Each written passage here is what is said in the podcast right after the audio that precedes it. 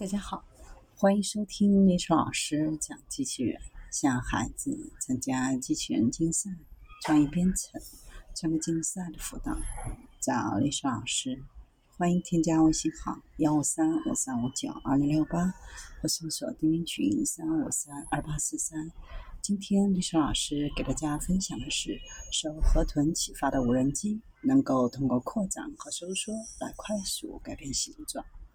科罗拉多大学博尔德分校的阿特拉斯研究所和卡尔加里大学的研究人员合作，开发了一种可扩展的结构。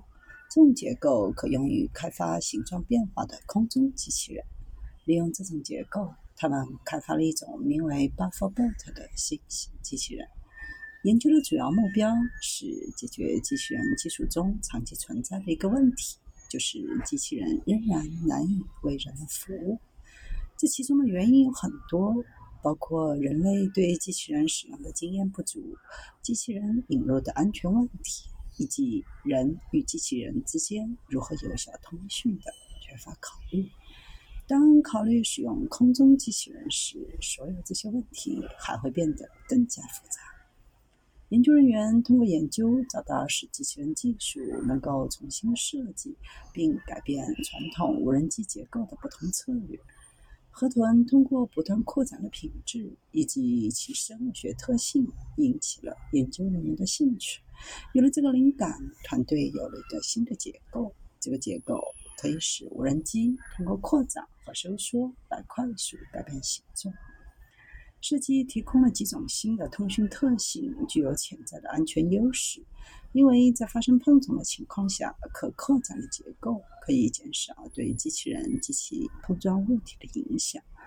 Bufferbot 具有一个自由度制动器，可控制围绕无人机的可扩展结构的尺寸和刚度。比如，当无人机在杂乱的空间飞行或即将与物体碰撞的时候，执行器通过覆盖其螺旋桨和内部电子设备来展开结构，保护无人机。研究人员设计的这种结构表现出类似的行为，比如车辆中的安全气囊，意味着可以提供比常规无人机设计更多的优势。类似安全气囊可以最大限度地减少机器人在与机器人路径上的物体碰撞时遭受的损坏。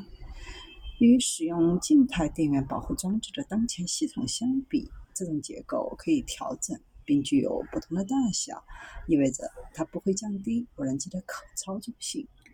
这种结构也可用作通讯工具，使机器人能够显著更改大小和外观，比如收缩或扩展。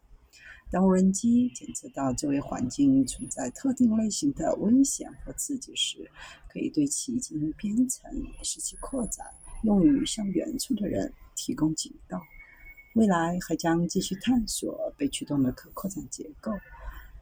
Bufferbot 使用的结构如何通过使机器人根据表现力来支持人机交互？这样的结构如何使机器人能够使用新型的手势来传达信息？